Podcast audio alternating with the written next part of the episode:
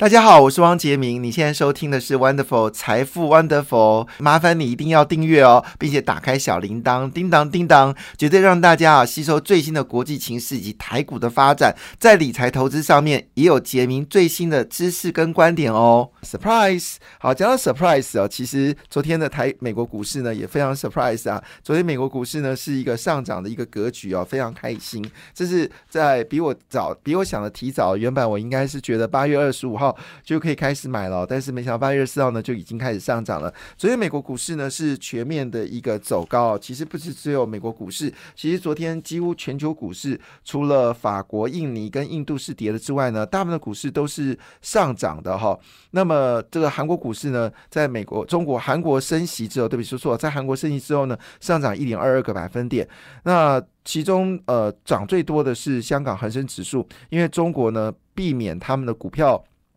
被这个下架，所以呢，中国已经决定哦，就是让美国的监理单位呢，可以到上海来查查账哦，这是一个重大的突破。那这消息呢，激励了香港恒生指数，昨天是大涨了三点六三个百分点。另外呢，昨天其实四大指数涨最多的是费半指数哦，所以是台湾的半导体先涨，那么费城半导体才开始大涨。昨天呃，美国费城。成半导指数其实很欣喜，它是大涨了三点六六个百分点。那另外纳斯达克则上涨一点六七个百分点，标准五百上涨一点四一个百分点，道琼工业指数则上涨零点九八个百分点哦。那么欧洲股市呢，是以德国股市涨幅较多，但涨幅只有零点三九个百分点。马来西亚股市呢，昨天是大涨了一点九二个百分点哦。那当然，今天最关注的消息是什么？当然不用说，今天最关注的消息就是苹果的发表会哦。那么在苹果发表会呢？就已经有迫不及待讯息告诉我们说，这一次的下单量相当惊人哦。整个 iPhone 14哦，要下的数量是高达九千万只，而且这一次呢，他们 iPhone 14呢将支援所谓的星空拍摄功功能哦，就是它的这个拍摄能力呢是越来越强大，不论你左边拍、右边拍、前面拍、后面拍、反过来拍哦，都可以拍出这个美美的这个呃，就是呃奶油机哦。那据了解呢，这一次。iPhone 呢，虽然遭受宏观经济的影响，但是呢，库克说对于苹果来说完全没影响，所以这平开股呢似乎已经有开始上涨的一个状况。那昨天外资是买超了哈，那就有人好奇哦，到底整个。呃，库存的修正底部是在哪里了？因为每个人都说不同的看法嘛，甚至有人说明年半上半年半导体还是要持续的这个维控库存哦。那么台积电已经正式宣布，明年的报价呢还是有升哦，升幅是百分之三，所以就这个这个也就意味着台积电并没有所谓的就是。单量减少的状况，如果单量减少，它就一定是减价嘛？没有，明年的价格还是涨三个百分点。那涨这么少的原因，并不是因为。他订单呃没有想象的以前的好，而是呢厂商都说一句话，现在呢东西难卖啊啊库存很难销啊。那如果这个晶片价格又涨的话呢，其实是很难卖出的。所以就希望台积电能够让利，麻烦你高抬贵手，可不可以就是不要调高太多的价钱哦？是这个原因。那当然好奇哦，就是为什么最近很多的坏消息呢？可是昨天电子股则是强涨哦，特别是我们昨天早上谈的金星科，昨天是涨停板的。那台办。呢是中间涨到涨停板，后来稍微有点下滑，到底背后什么原因呢？那我们知道台湾呢有家 IC 设计厂是叫伟全电哦，伟全电呢，它的老板叫林习明，可能大家都很熟，他是主要做的产品呢都是针对所谓的 Chromebook 啊笔电哦，就还有电竞笔电跟所谓的一般的笔电哦，还有。桌上型电脑，所以你可以一天 一台那样就你知道那应该很惨呐。好，但是呢，他已经正式对大家说了，所有消费电子的需求疲软，第三季还是受到客户调整库存的影响。